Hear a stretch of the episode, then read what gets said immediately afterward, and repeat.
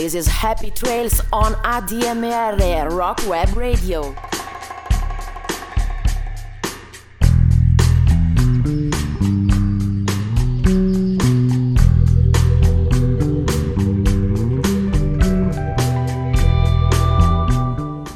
Buonasera ascoltatori e ascoltatrici di ADMR Radio Rock. Ringraziamo innanzitutto l'associazione Amici per la diffusione della musica rock che ci ha dato questa importante opportunità di stare con voi e parlarvi di eh, musica rock. Insieme a me al fianco alla conduzione di questa trasmissione radio ci sarà Aldo Pedron che ben pochi non conosceranno. Aldo ricordiamo che è stato uno dei fondatori della rivista Il Mucchio Selvaggio dal 1977 al 1980, dopodiché ne è stato il direttore all'ultimo Buscadero dal 1980 al 1992. Ha scritto, scritto per innumerevoli riviste specializzate, ha collaborato alla stesura di volumi e alcuni suoi libri che mi piace ricordare sono Good Vibration, la storia dei Beach Boys con Roberta Maiorano e l'ultimo libro, l'ultimo, il il penultimo in realtà libro, Ray Kuder, I viaggiatori dei suoni. Con me c'è Maurizio Galli che ha collaborato con numerose riviste specializzate del settore musicale. Ha fondato un blog che si chiama Musical Mind, è coautore con me del libro sui Creedence Water Revival Born on the Bayou. Insieme stiamo portando avanti altri progetti e abbiamo anche condotto un programma, mi ritorna in mente, su Radio Popolare. Eccoci quindi a Happy Trails, i sentieri selvaggi del rock, dove io e Aldo andremo a snocciolare delle puntate monografiche che raccoltano raccontano la storia di band o di artisti, trattati attraverso aneddoti, ma soprattutto attraverso la musica che li ha caratterizzati e li ha portati, li ha accompagnati fino all'Olimpo della musica rock. Visto il titolo del programma Happy Trails, i sentieri selvaggi del rock, questa nostra prima puntata non poteva non iniziare dai Quicksilver Messenger Service. La scaletta della serata si articolerà in base ai cinque periodi che hanno caratterizzato la loro storia, la storia della band. Partiamo dalla formazione originale del 1900, 1968 e 69. Ed eccoci allora, cari ascoltatori e ascoltatrici, a, al primo brano della serata, Pride of Man tratto dall'omonimo album Quicksilver Messenger Service del 1968. Ascoltiamolo insieme.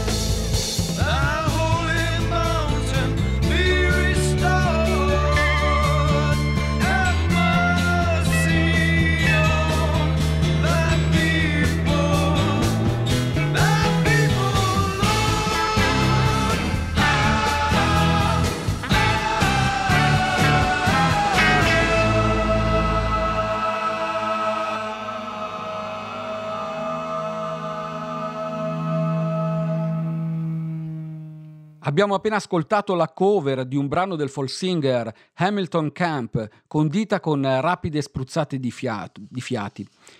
Dobbiamo subito dire che nonostante siano appartenuti insieme ai Jefferson Airplane e ai ben più famosi Grateful Dead alla prima generazione dei gruppi di San Francisco, i Quicksilver purtroppo non raggiunsero mai la popolarità delle altre due formazioni. In pratica anche perché agli inizi della loro carriera si dice che eh, si rifiutarono di produrre del materiale registrato, è vero Aldo? Sì, generalmente sono i più trascurati nella classica e meravigliosa triade, il triangolo magico del rock psichedelico di San Francisco, ma non da meno abili artefici di un sound decisamente caratterizzato e avvolgente, lisergico, quasi psichedelico, una musica pungente quella dei Quicksilver Messenger Service che va al di là delle semplici canzoni e si propone come musica e come cibo per la mente. Bene, allora ascoltiamo sempre tratto da Quicksilver Messenger Services il brano Dinos Song 3 minuti e 05, 07 di, eh, di gusto tardo beat.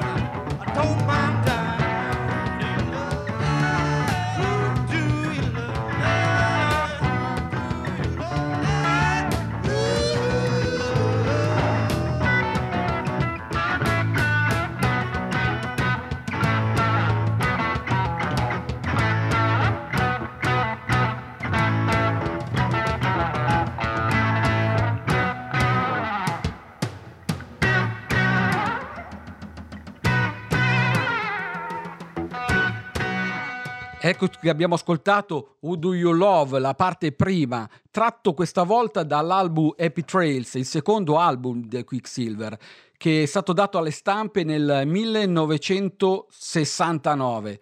Una versione intrigante dell'intera saga che dura quasi 20 minuti, praticamente un sublime, una sublime raffinatezza di un viaggio allucinante. Ricordiamo subito che George Hunter dei Charlatans e dell'agenzia grafico-pubblicitaria Globe Propaganda insieme a Ken Hollister sono gli artefici della copertina che ricorda in una qualche maniera i dipinti del bravissimo pittore americano esperto in paesaggi tipici western Frederick Remington, scenari di frontiera tipici proprio della cultura americana.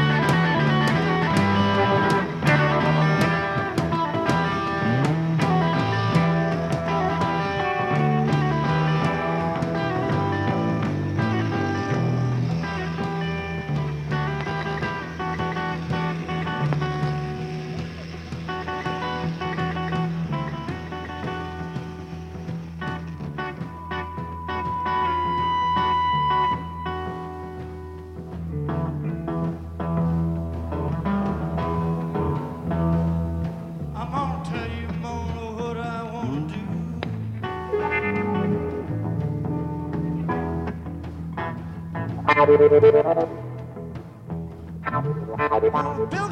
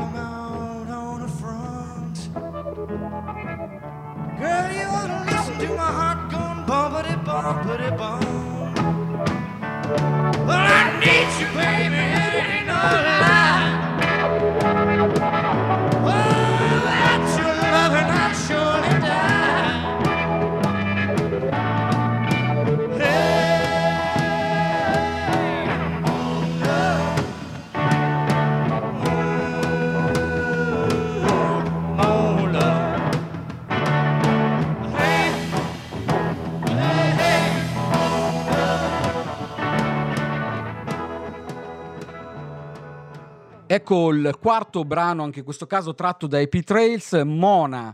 Mona, eh, così come Who Do You Love, proviene, eh, provengono entrambi dal repertorio di Bob Dylan. Forniscono i temi per travolgenti improvvisazioni che fanno risaltare l'estro alla chitarra di John Cipollina e la bravura del socio del braccio destro Gary Duncan, due magnifici duellanti all'interno di molti brani dei Quicksilver. Mona viene stravolta rispetto all'originale, con una solo a testa e due chitarri, i due chitarristi qui in, eh, in studio, assai più corta nella versione live. Possiamo tranquillamente affermare che Trails, il secondo album del gruppo, è il loro vero capolavoro. L'album del 1969 è registrato in parte dal, film, dal vivo al Fillmore East di eh, New York e al Fillmore West invece di San Francisco, con la sola Calgary incisa in studio. Non è semplice e facile, diciamolo subito, capire quale parte e che cosa invece eh, sia stato registrato in studio ma di fronte a un disco del, di questa portata, di questa caratura, questa è una cosa decisamente di scarsa importanza. Jerry Garcia ha definito Happy Trails l'album più psichedelico che sia mai stato registrato. Cosa ci puoi raccontare a tal proposito, album? Aldo? Gli assoli di John Cipollina sono rapidi, e nervosi, essenziali, non sono veri assoli, ma sono delle rasoiate al fulmicotone. Julian Cope ha descritto così l'operato dei due chitarristi dei Quicksilver Messenger. John Cipollina e Gary Duncan si scambiano il ruolo ritmico e solista così continuamente che nonostante l'estrema separazione stereo Duncan sul canale sinistro e John Cipollina sul destro, non ascoltiamo altro che una serie infinita di intuizioni e guizzi pindarici, di forze opposte che si attraggono e respingono senza tregua. A tratti la chitarra di Duncan sembra un ronzio punk che sbatte contro gli arpeggi e gli agili contrappunti di Cipollina. Questa libera fluttuazione è inoltre accentuata da un controllatissimo feedback e da pungenti arpeggi eseguiti nei toni più duri. Aldo, correggimi se sbaglio, oserei dire quindi che lo stile di Cipollina è più classico, pulito, tremolante, in fondo più eh, quasi melodico rispetto a quello di Duncan, tremolante, in fondo più eh, quasi melodico rispetto a quello di Duncan. Sì, indulgente su scale jazz ed esotiche, i due eh, si completano meravigliosamente alla perfezione, producendo autentiche magie e un dialogo chitarristico direi feroce e anche sensuale. Bene, andiamo allora ad ascoltarci eh, Flute Song. In questo caso saltiamo un altro album, andiamo a Shady Groove, un album del 1969. Your mind divides you from your heart.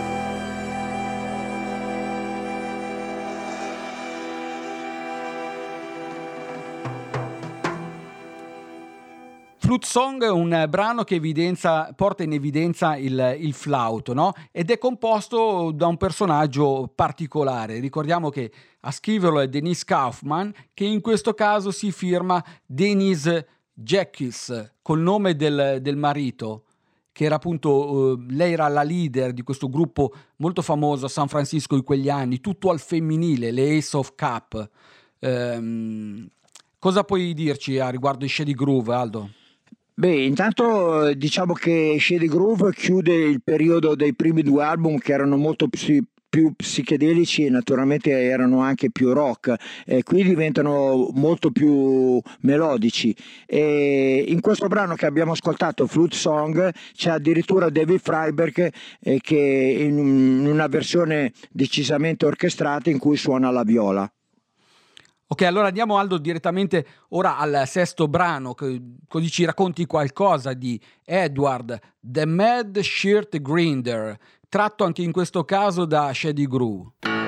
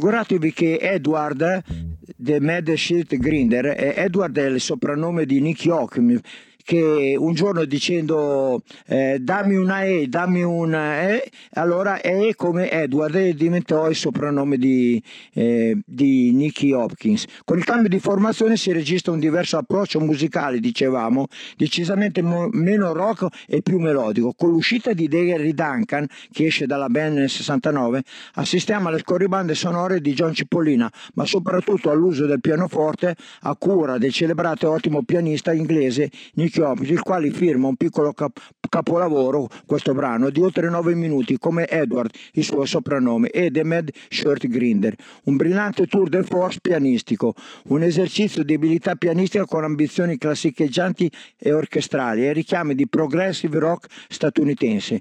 Di certo siamo oramai lontani anni luce dai suoni hard di Happy Trace, quasi a sembrare del tutto un'altra band.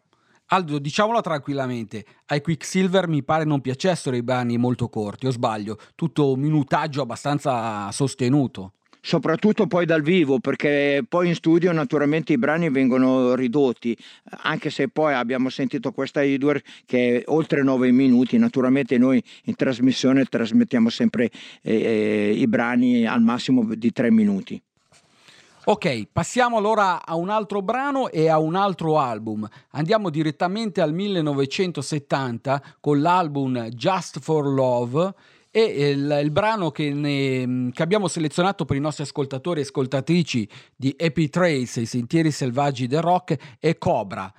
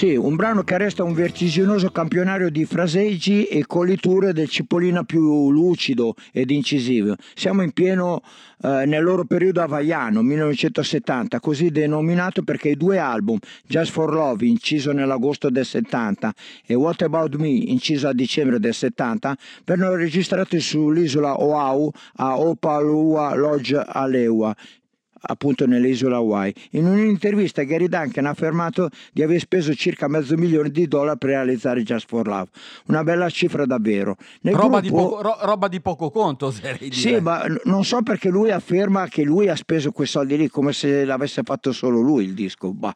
Eh, In quindi- realtà poi immagino che i soldi li abbia messi l'etichetta discografica poi. Eh sì, comunque so che comunque sono tornati eh, sull'astrico e dopo questi due album incisi alle Hawaii dove si- ci sono rimasti per un sacco di tempo, quando sono tornati non avevano più una lira e quindi e da lì sono naturalmente nate tutte le, le problematiche della band. Ok, allora andiamo a ascoltare l'ottavo brano della- della- di questa nostra serata insieme. 5 minuti e 20, sempre tratti da Just for Love, Fresh Hair.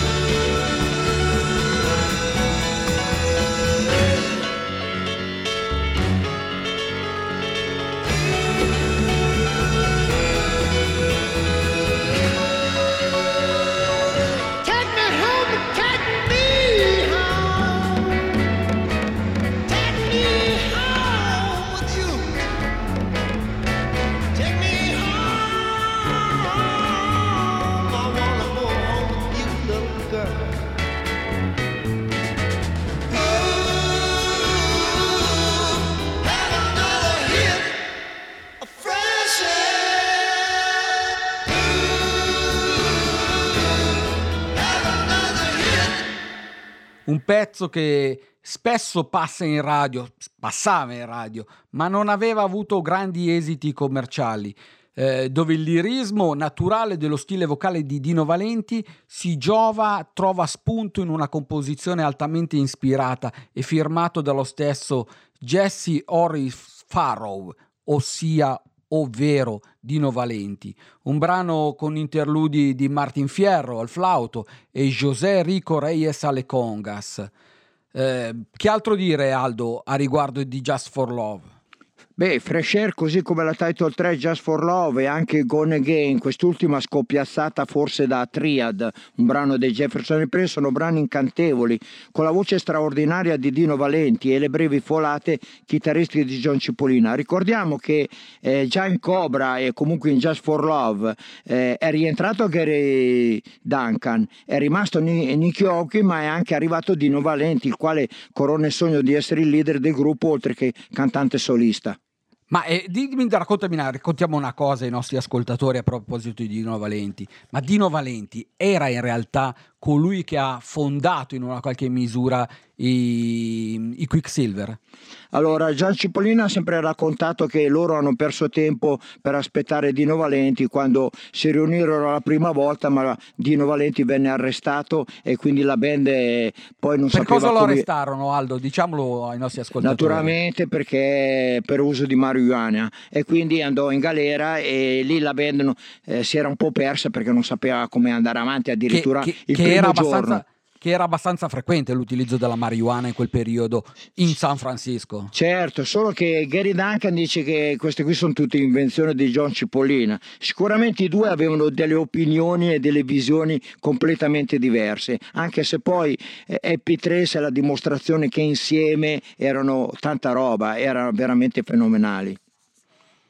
È una bella storia, assolutamente sì. Ora andiamo ad ascoltarci il nono brano della, della serata, eh, tratto da What About Me, What About Me che è del 1970 anche lui, e il brano in questione è Local Color, un blues dal suono e dal ritmo decisamente accattivante, uno strumentale e uno dei pochissimi dicono brani firmati da Cipollina che ha la chitarra, in questo caso una Dana Electro del 1956, eh, ha un suono slide che richiama all'orecchio il suo principale ispiratore, Link Vray.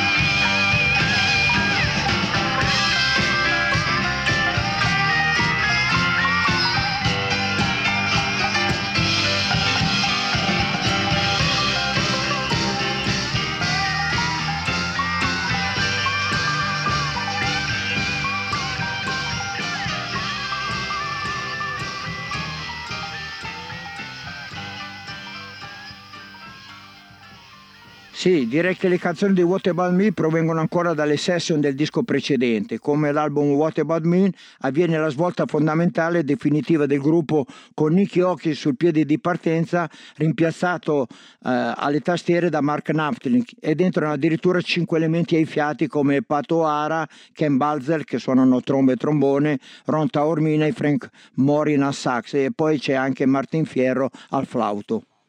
Diciamo che un cambio abbastanza importante eh, Sì. nella tipologia di, eh, di formazione rispetto a quella formata dai due duellanti alla chitarra Gary Duncan eh, e Cipollina. Esatto, sì, ci sono come delle fazioni, nel senso che i primi due album abbiamo soprattutto Gary Duncan e John Cipollino alle chitarre. Con l'uscita di Cipollino o l'uscita anche di Gary Duncan e invece l'arrivo di Nicky Hopkins, il suono è cambiato completamente. In più già da questo album eh, arrivano addirittura eh, suoni differenti, rhythm and blues con i fiati, addirittura un po' troppo, diciamo, anche sopraprodotti, un po' troppo, diciamo. Andiamo allora ad ascoltare Spin Drifter 4 minuti 32 caratterizzati dal, dal piano ben in evidenza di Nicky Hopkins.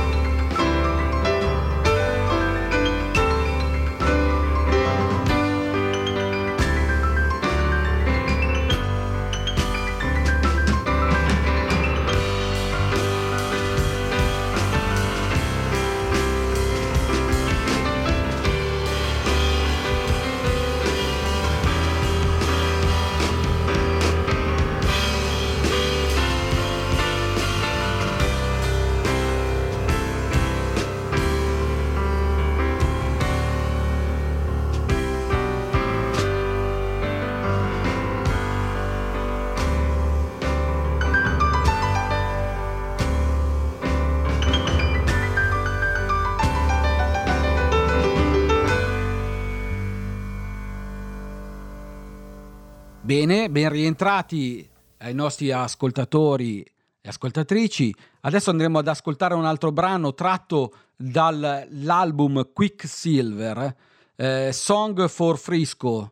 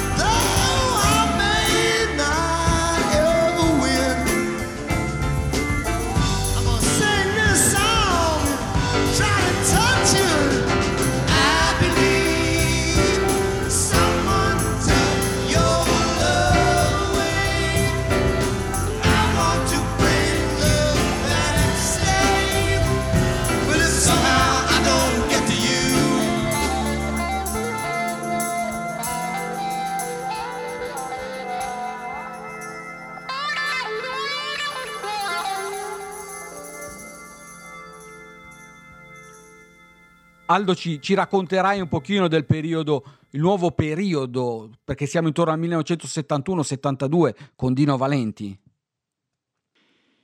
Sì, ehm, diciamo che la, la band se è nelle mani di Dino Valenti è completamente un'altra versione perché lui pu- vuole essere il leader e diventa anche il cantante solista, mentre, mentre precedentemente eh, alla voce mh, cantavano altri, altri, John Cipollino quasi mai, ma Gary Duncan c'è stato un periodo che era lui il cantante dei Quicksilver e c'è stato un periodo anche David Freiberg, quindi questa è la nuova versione di Dino Valenti, nel 71-72 lui ritorna nella band. Ritorna nella band e ritorna eh, anche nella- nel brano che andremo ad ascoltarci in questo momento, Out of My Mind, eh, sempre tratto appunto dall'album Quicksilver del 1971. out of my mind. That's what she said to me. She was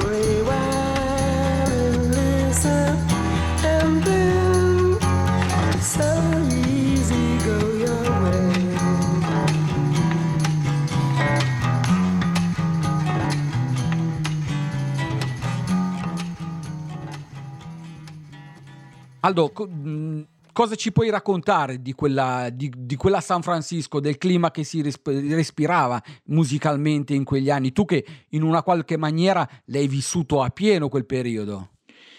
Beh, diciamo che mm, noi diamo un'importanza incredibile giustamente ai Quicksilver Messenger Service, però è un periodo che oltre ai Grateful Dead, ai Jefferson Airplane, ai Moby Grape, ai Big, Big Brother Holding Company con Jenny Joplin, c'erano delle formazioni davvero incredibili e tutto eh, in questa famosa Summer of Love, che poi la Summer of Love è durata meno di un anno, ma quegli anni eh, d'oro, 66 fino a 68, quasi diciamo anche fino a 69, è veramente stato un periodo magico, sia per, eh, per le formazioni che c'erano, appunto quelle che abbiamo detto, cioè, personaggi come Grace Licken e Jefferson o Jenny Joplin con i Big Brother e queste altre formazioni che abbiamo o, o appena anche, detto. o anche personaggi particolari che comunque ruotavano a loro modo intorno alla musica, pur non essendo ad esempio dei musicisti veri e propri. Mi viene in mente in questo momento eh, Wavy Gravy, Aldo.